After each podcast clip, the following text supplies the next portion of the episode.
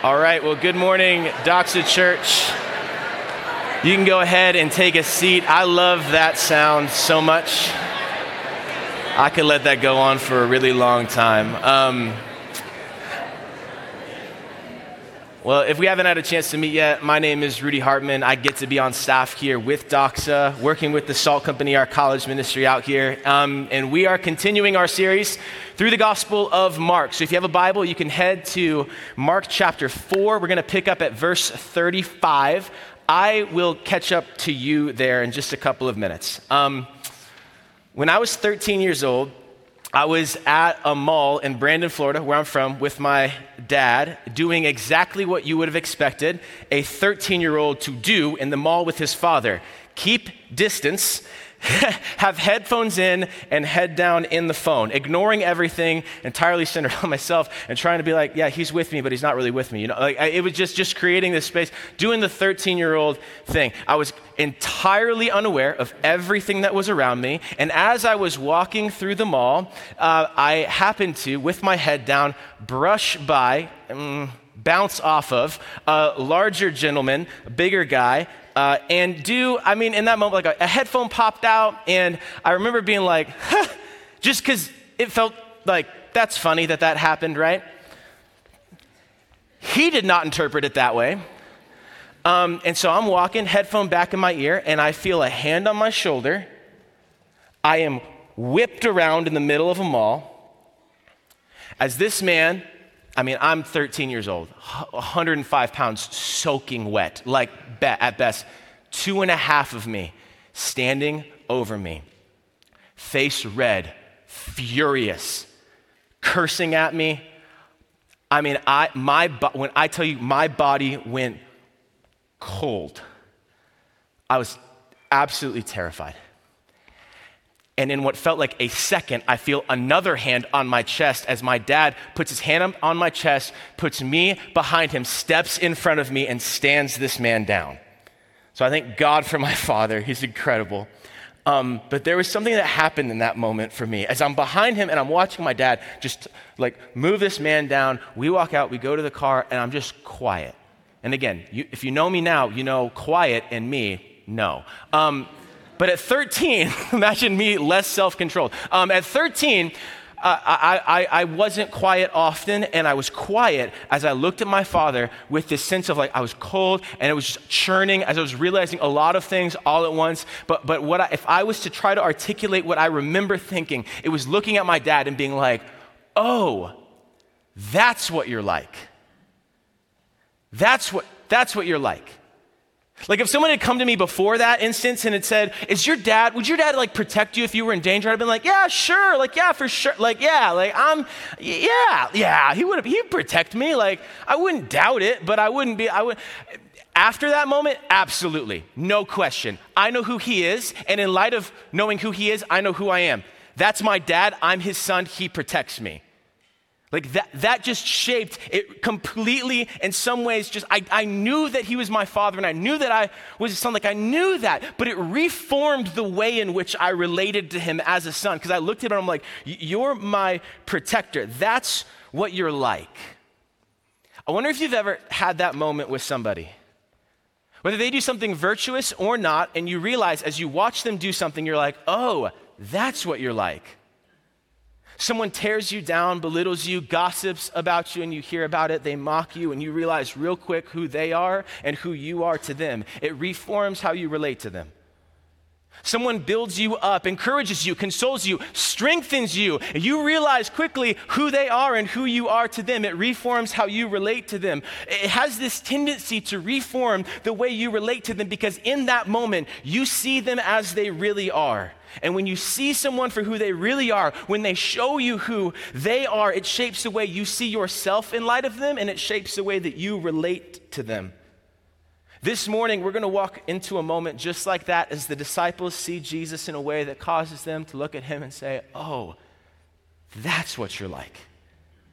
That's who you really are and it reforms the way that they relate to them. My hope for us this morning, as we see Jesus through this text as he really is, is that it would reform the way that we relate to him. You could put that at the top of your page, note takers. So let me set the scene in Mark chapter 4. I told you I'd catch up. Um, and if the word doesn't do the work, then the work won't get done. So, Mark chapter 4, verse 35, let's get into it, walking through the text.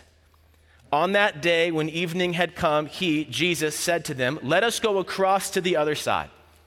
And leaving the crowd, they took him with them in the boat, just as he was, and the other boats were with him. All right. Let's situate ourselves in the story. It's evening. You're on the shores of Galilee with the, you're on the shores of the Sea of Galilee with the disciples. Put yourself in this story. And Jesus has been teaching while sitting on a boat just offshore so that the whole crowd could hear him as his voice echoed across the waters, kind of an archaic PA system going on. Parables correcting the perception and understanding that the people might have about the kingdom of God. He's been teaching them all day long. We heard them last week as Nate taught them to us. And then evening comes, you hear Jesus say, Let us go across to the other side. So you go along with them. Jesus doesn't get out and change or anything. He just says, Go, and they go. Pretty basic stuff for a rabbi, teacher of the scripture, and his disciples, his followers. You managed to get on the boat with Jesus, so you've kind of got like a first-hand view of what we're looking at in this story. About 16 to 18 of you on this boat heading out into the Sea of Galilee at night. And just to put you in the right mind, this is a bad idea for a number of reasons. Reason number one sudden storms on the Sea of Galilee were common. They actually still are. The Sea of Galilee is 700 feet below sea level, and the hills and mountains around it range from 1,500 to 2,500 feet. So the cold air coming over the mountains hits the warm climate above the sea, and storms occur quickly. Violent storms. It is prime for sudden, violent storms. It's not a shocking thing that that happens but it is scary when it does. That's one reason that it's a bad idea to go out on this sea at night. Um, another reason is, again, just to situate you in the story, you seeing this as a first century Jewish man or woman in the near Middle East, you would have been raised with a spiritual worldview.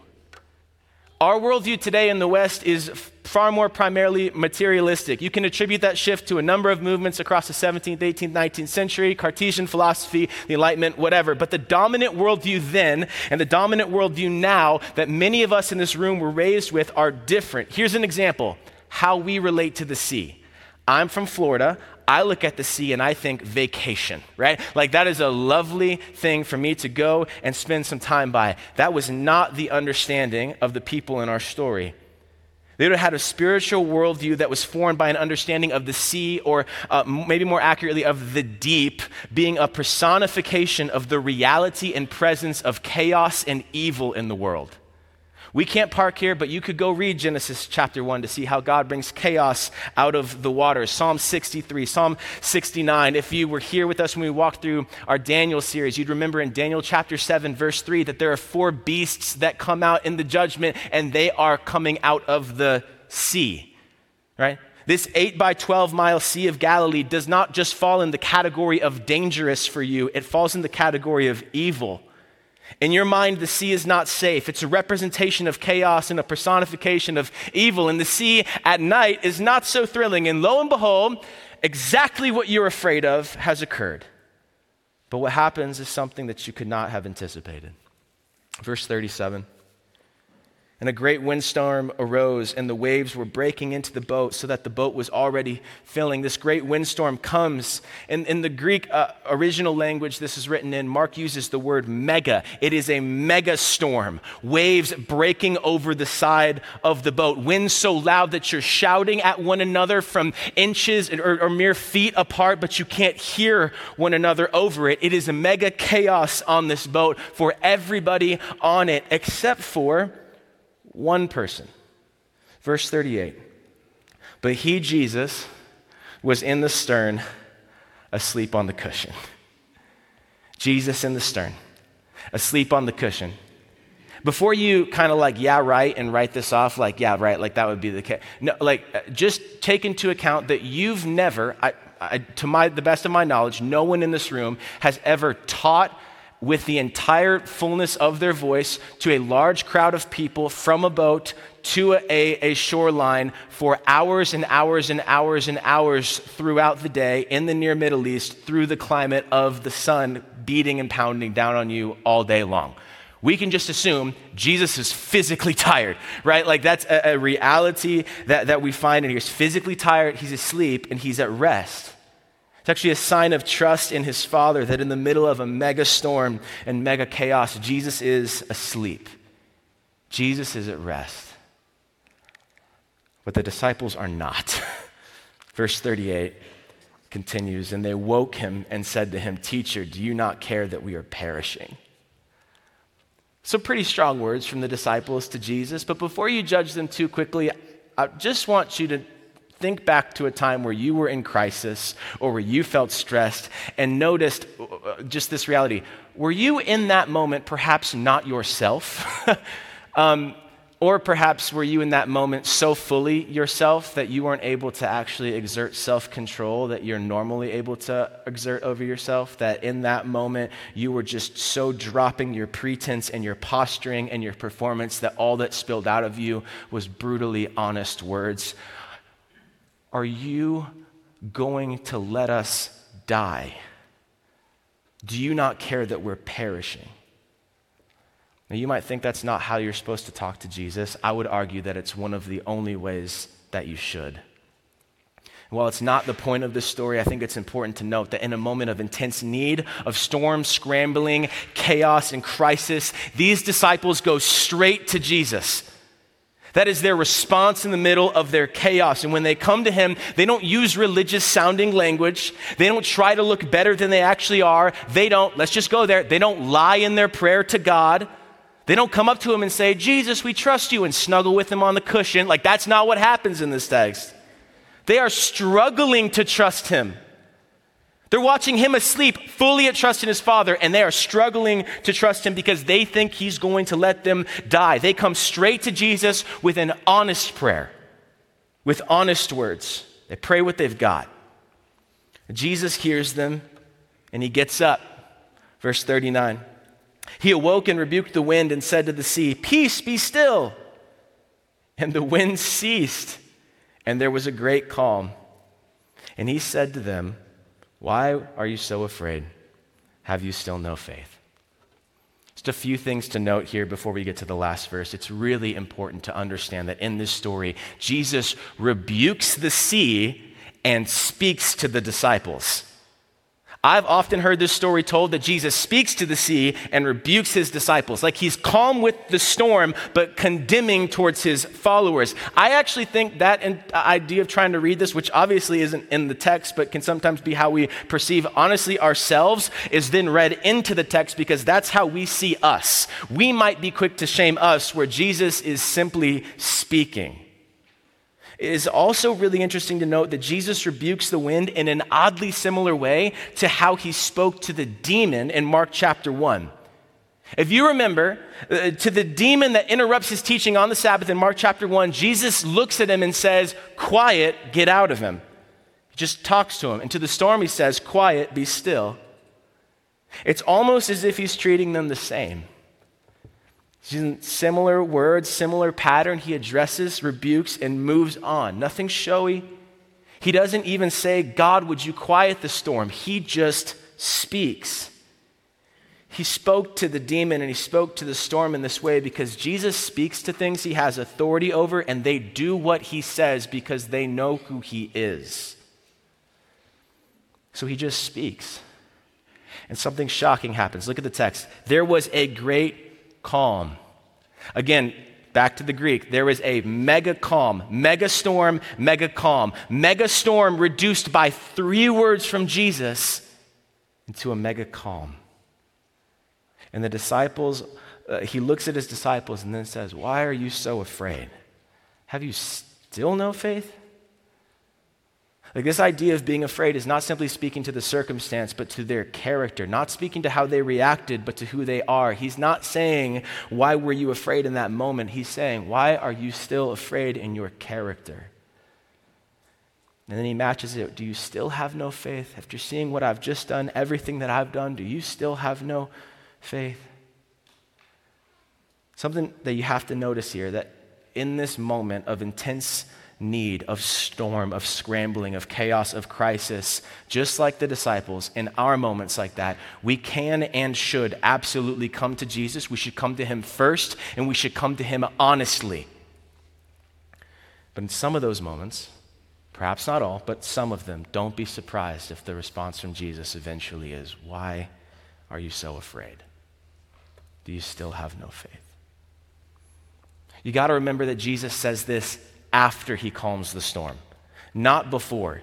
He doesn't say it in the storm, he says it after. He's not trying to yell over the wind, he's not shaming them, he's not making them feel like idiots. He's sitting and speaking with you on the boat, and he's looking back and saying, You've seen what I've done. Why are you so afraid? Do you still not have faith? Understand, Jesus is teaching them with these questions. He's teaching these men who've walked with him fully aware of how far they still have to go. Which brings me to the final thing I want to note before we move on. Jesus doesn't leave after he says this. Jesus doesn't say, Do you still have no faith? and then gets out of the boat and like bounds across the water, right? Like he doesn't dip out on them after he teaches them with this question. No, he's a good teacher. He says that to them, and then with his presence with them, he says, I'll see this through. I'll stay with you. I'll keep teaching you because his desire is for his disciples that they would have a real faith. So Jesus will keep showing them exactly who he is, just like he has on this boat speaking to a mega storm on the sea that represented evil, and then bringing an immediate mega calm with just his words. So, what is their response? Verse 41 And they were filled with a great fear and said to one another, Who is it then that even the wind and the sea obey him? oh, man. We're going to camp there for just a bit. They were filled with a great mega fear that led to a mega calm that came from a mega calm because Jesus had calmed the mega storm. Mega storm, mega calm, mega fear. This literally reads that they feared a fear. They were scared of the storm, but they are terrified of their teacher. And, and just before you, you, you, you skew that, just put yourself there again for a moment. What is more disorienting? The fact that a megastorm came on the Sea of Galilee, or the fact that you watched your teacher say three words and it went away? You look across at the other boats. Did you notice that? It says there were other boats with them. Just such a cool moment of just someone just remembering this moment and uh, Mark writing it, it, it out and it down. You look across at the other boats. The sea between you and them is glass, and the moon is reflecting off the waters because the clouds have parted and gone away, and it hits you all over again. What's more disorienting, the storm that you expected or the calm that feels impossible? You look at Jesus and you go cold. He just spoke three words and whoosh, mega storm to mega calm. Their voices tremble, I imagine, as they ask this question. This question that you've seen through the book of Mark so far that forms the melody of Mark. In chapter 1, verse 27, after Jesus frees the demonized man, he says, they, they say, What is this? In Mark chapter 2, verse 7, after Jesus forgives the man on the mat, they say, Who can do this? And in Mark chapter 4, verse 41, after Jesus controls the storm in the sea, they say, Who is this? Who is this then that even the wind and the sea obey him? They are seeing him as he really is, and they're needing to question and reform and reshape how they relate to them because you can almost see them running the math in their head as they simultaneously realize two things. Number one, they realize that Jesus really is God. Who can speak to a storm and calm it with just his words? Well, one piece of one common piece of Jewish literature read that if someone claimed to control the weather, they were to be charged with blasphemy because only God could do that. Psalm 107, verses 23 through 25 read that some went down to the sea in ships, doing business on the great waters. They saw the deeds of the Lord, his wondrous works in the deep. For he commanded and raised the stormy wind, which lifted up the waves of the sea. Psalm 77, verse 16 When the waters saw you, O God, when the waters saw you, they were afraid. Indeed, the deep trembled. Who can speak to a storm and calm it with just his words? They know the answer as they look at Jesus and they are terrified. God can do that. And as suddenly as the calm took the place of the storm, it suddenly starts to dawn on the disciples in a different way that Jesus is really not just some special rabbi. He's not just some gifted teacher. He's so much more. This is God and the flesh. Now, there's so many reasons that as you look at them for you to have said, they should have seen that already. And we know it from Mark chapter 1, verse 1. This is about Jesus, the Messiah, the Son of God. We see the messianic motif in the text, but put yourself there. Just put yourself there on the boat in this moment as you watch the storm go to calm and you see Jesus for who he really is the way that you relate to him before unravels and is completely reformed. You stare at him, and your false views of him are completely shattered. This is so much more than a political figure that's going to conquer Rome, so much more than some common general warrior king. He's so much more than a good teacher or a wise man. He's so much more than the false views or the low views that I had of him. He's so much more important than me trying to align myself with him so I can get a little more power, a little more comfort, a little more wealth himself a little more something. He's better than being a means to a different end. He is to be the end himself. He really is greater than all of these material things I planned on leveraging my relationship with Jesus to get from me. I thought that hanging with Jesus, with the guy that healed people, would just make my life easier. So that's why I'm here. No, these false views of coming to Jesus to use him for your own end are entirely shattered when you stare at him on the boat and realize, oh, this is God. Your false views shatter and your casual views shatter, your familiar views. Yes, Jesus is friend. He is a friend of sinners, but he is also so much more than a friend. He's not your homie, he's the Holy One of God. He's not a pathetic little teddy bear that you hold on to at night because you need something to take your mind off the storm. He's not a plaything, he's not a hobby, he's not some simple topic of mindless or mindful debate. He, he's not something so simplistic that you get to determine if Jesus works for you or not. He's not just some teacher you can rip sayings off of so that you can feel a little more wise. He's not to be treated casually, tritely, or small because he's God. And in that moment, on that boat, there is a terror. You fear a fear.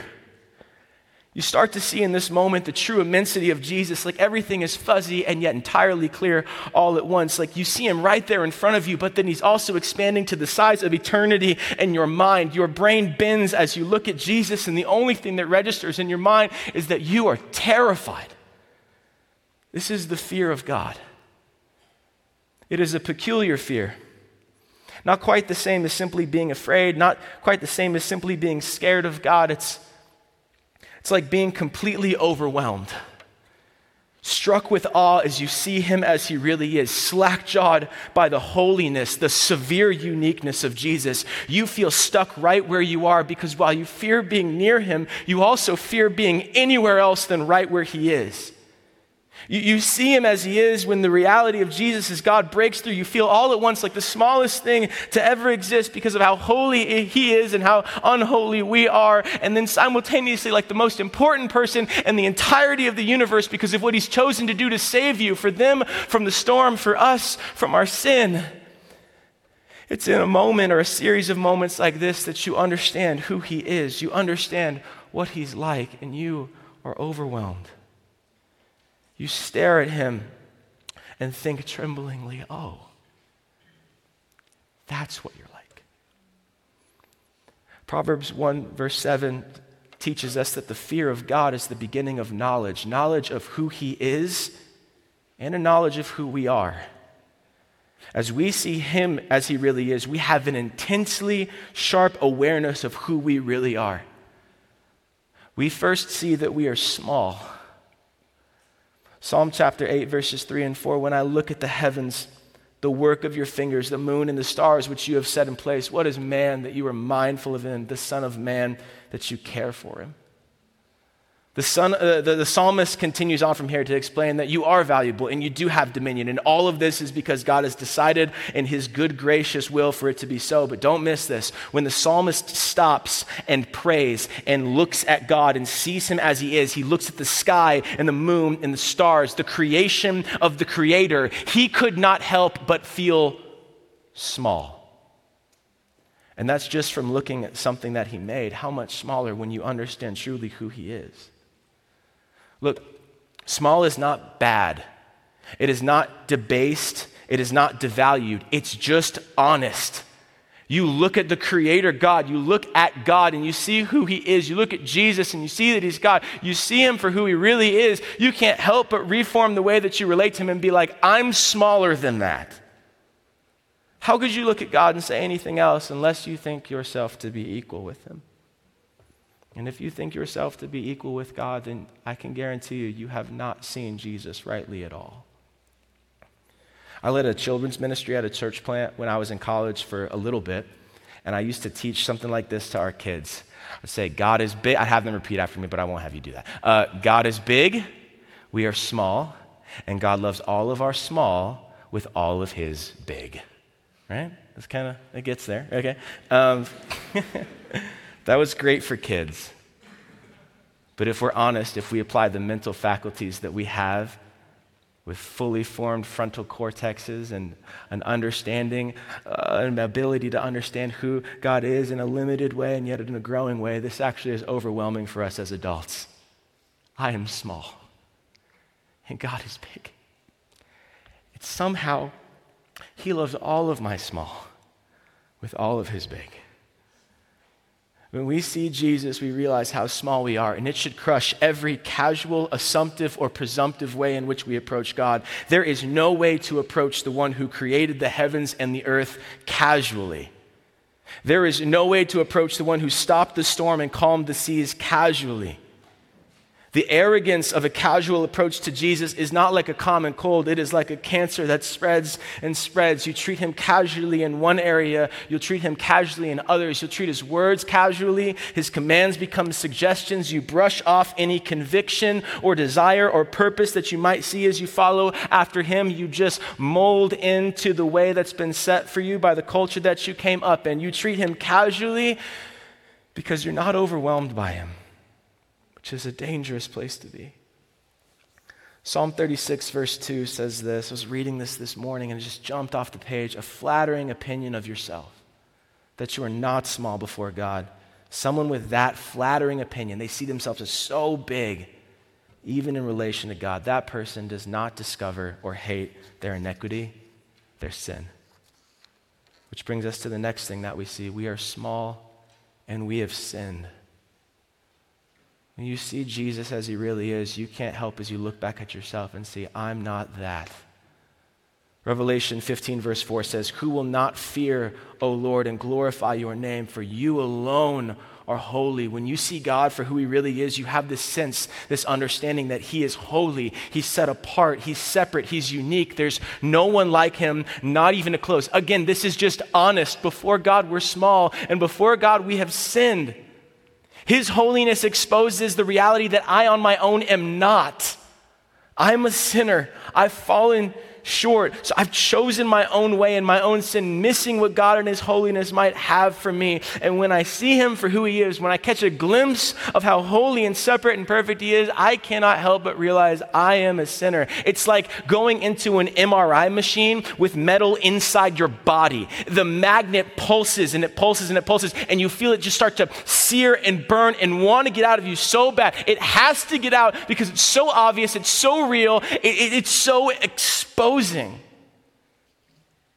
And this reality crushes the hypocrisy of attempting to hide my sin from God, of trying to say one thing and then live another, of trying to pretend that I'm not a sinner. It's like drinking poison and expecting nothing to happen.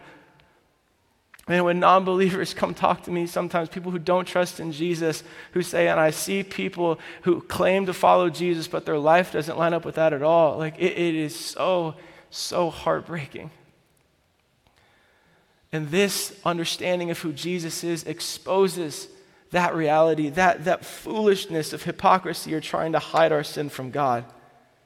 See, sin leads to death death in my thoughts, death in worship, death in relationship, death in my words. I claim that I have life in Christ, but the reality is that my hiding and hypocrisy are just leading to death. And when you see Jesus, hypocrisy and hiding just don't make sense anymore. Because you can't hide it from Him, and He can actually do something about our sin. He can relieve you of your sin. He can forgive you of your sin. He can take that away from you. Where there is death in us, He brings life. He literally saves us from our sin. Which is why, Christian, when you encounter Jesus, there is a realization of a humbling smallness, the reality of sin, and finally, that you are so safe. If you are not in Christ, if you're not a Christian, I just have to tell you, this is not true of you. The author of Hebrews says it clearly, chapter 10, verse 31 it is a fearful thing to fall into the hands of a living God. Christ offers you safety and salvation by putting your trust in Him as Lord and Savior. And if you reject Him, you reject that and you reject this safety. But, Christian, as you see Jesus for who he really is, as you realize that while you are small and while you have sinned, because of what the Christ in front of you has done, you are safe. You know where the safest place to be in this storm was? Right where Jesus was. As they see him on the boat after he calmed the storm, they're realizing this is God. They were so terrified and realizing who he is and who they are in light of it, but they were also terrified to leave because this was the absolute safest place they could be because they understood who God was and how he would treat them. They understood what God said to Moses as revealed in uh, when, when God speaks to Moses in Exodus 34, when the Lord introduces himself and says, I'm the Lord. I'm, I'm the, give, I'll give you my personal name. I'm Yahweh. I'm merciful merciful and gracious. I'm forgiving. I'm slow to anger. I'm abounding in steadfast love and truth. I'll maintain love to a thousand generations, forgiving iniquity, rebellion, and sin. No, I won't let sin go overlooked because I'm just. That's who I am. Like they look at him and they see that reality. They see that he's powerful and he's personal and he's good and they feel small. They realize that they're sinners, but they feel so safe. How safe? Consider these words from Jesus in John 10 28, where he says, I give eternal life. They will never perish. No one will take them from my hand. That's how safe. Jesus saying, I'll give you eternal life. You'll never perish. No one can take you from me. I've got you locked down. That's how safe. When we see Jesus as he really is, it reshapes the way that we relate to him. When we see who he is, we see who we are. Oh, small sinner but Christians, so, so, so safe. This is the disciples realizing that Jesus is God, but something else is registering at the same time. Jesus really is God, and the second thing they realize is that He really is with us, that God really is with us. This is an overture in the Old Testament over and over again. God saying, I'll be with you, I'll be with you, I'll be with you, I'll be with you. They've got that in their mind. That's on repeat. That's the hook of their life, going over and over this refrain playing. And then they see Jesus calm a mega storm and with just words, and he's right there, and they're like, Oh, you're with us.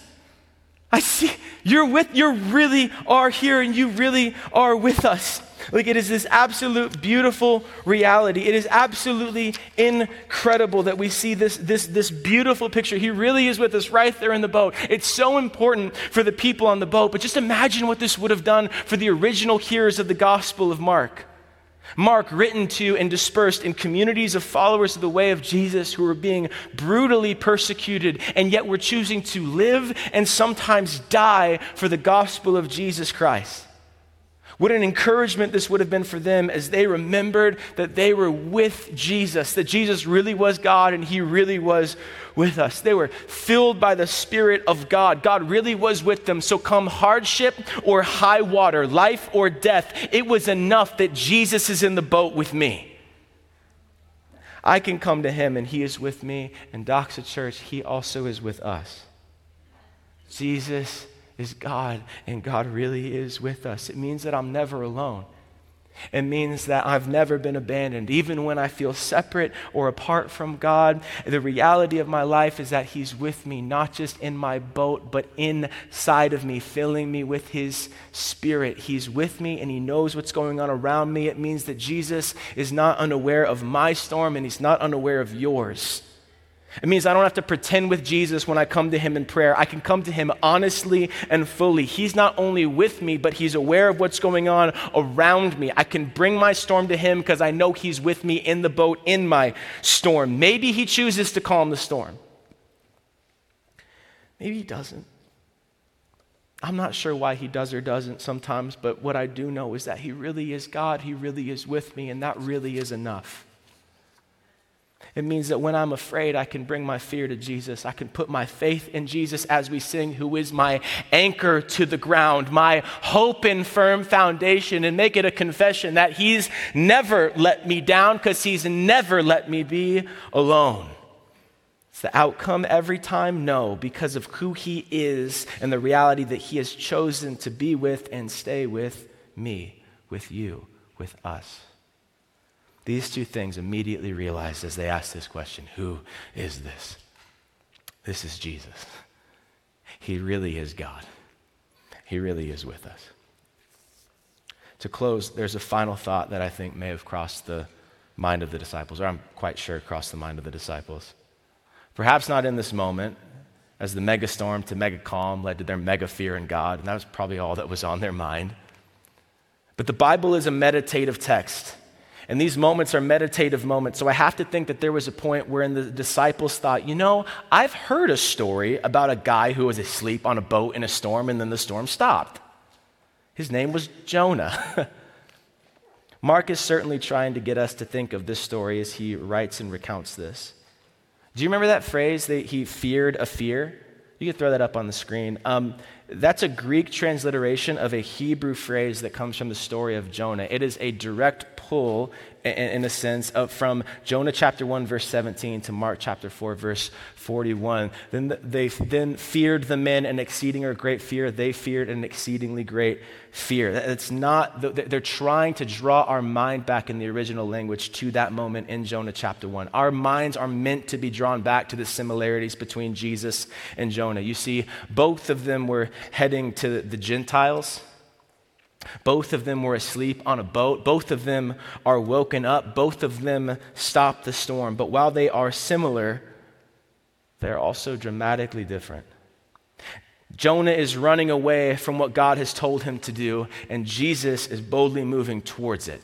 Jonah jumps into the sea, Jesus faces the sea. Jonah abandons the ship, Jesus stays in the ship. Jonah is swallowed, but Jesus speaks. Jesus delivers a blow in the presence of the disciples and the other boats that he is greater than the personification of evil and chaos that the sea represents. He looks at evil and chaos in that moment as they understood it in their mind, as it swirls and storms around them, and he says, Quiet, be still. It's a picture of a showdown. Jonah lost his as he ran from God's purpose for his life. But Jesus, in Jesus' life, this is just one blow in a series of strikes through liberating the oppressed, healing the sick, caring for the least, calming the storm, and teaching on the kingdom. This is one blow, but the final blow would come on the cross. On the cross, Jesus does not abandon ship. He takes the full weight of our sin on himself and in so doing breaks the power of evil, sin, and death. Jonah is spit out and begrudgingly invites the Ninevites to repent. Jesus, three days after dying on the cross for our sin, victoriously rises, walks out, and makes a way for all people of all nations and all tribes and all tongues to be with him and a part of his family forever, to have eternal life as they put their trust in Jesus. The mega storm of sin and death is met with the mega calm of the gospel gospel of Jesus Christ. And we're invited this morning to look at Jesus, to look at him through the lens of this text, to look at him and see him in the way that I saw my dad in that moment in that mall and say, oh, that's what you're like. You really are God. And you really are with us. And as you see him for who he really is, it will reshape, it will reform, it will remake the way that you relate to him. And with all this in mind, I can't imagine something I'd rather do right now than take communion with you. You see, we're going to take communion here in just a moment. You can see it in each of the corners of the room. There's bread and juice set up to represent the body and the blood of Jesus. The body that on the cross was broken for our sin, that was broken so that ours might not be. Christ being broken under the weight of sin so that we might experience his forgiveness, so that we might be graciously forgiven, so that we might be rescued from the storm of sin that would have taken us down into the deep. Jesus says, Peace be still, and dies on a cross, his body broken and his blood is spilled. What do we say about the blood? The preciousness of the blood of Jesus that cleanses our sin that makes us it's so like not not just not just makes us innocent but makes us righteous that he takes our sin from us and he puts his righteousness on us. He he does this great exchange in the cross that we get to move towards in communion and remember.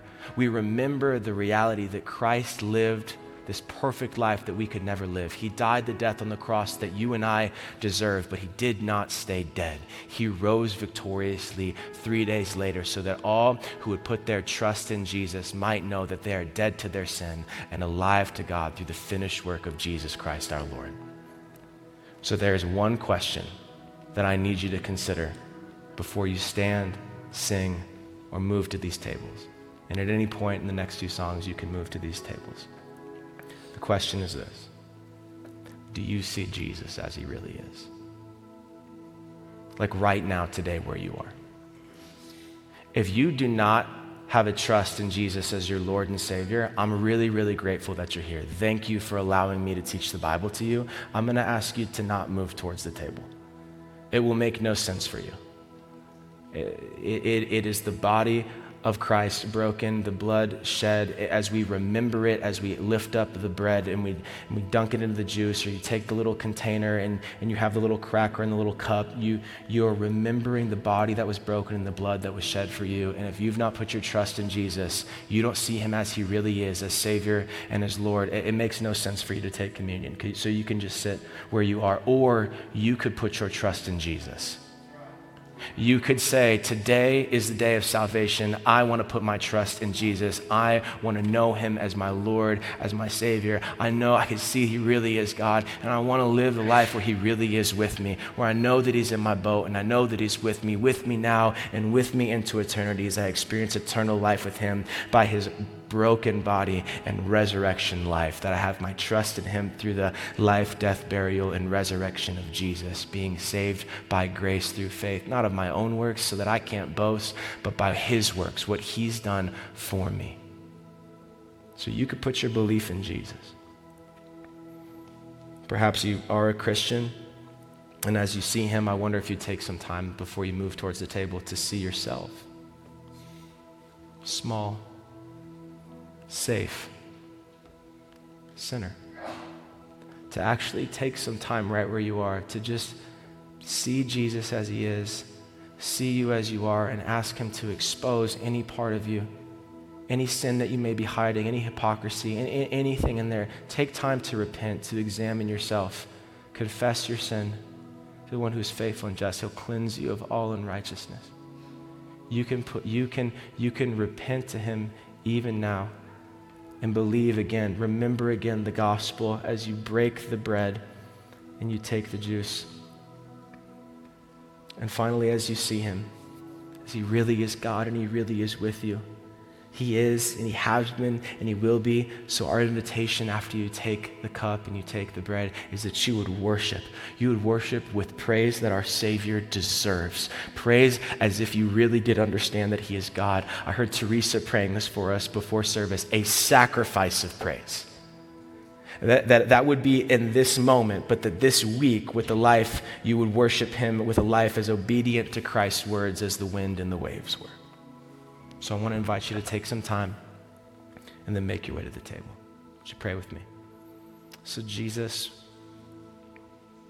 help.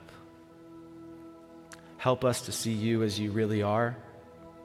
Help us to know who you really are. Help us to reform the way that we relate to you. In light of that, help us to see us. Help us to see ourselves and to respond, and help us to remember and know that you're with us and that that's enough. It's in your name. Amen.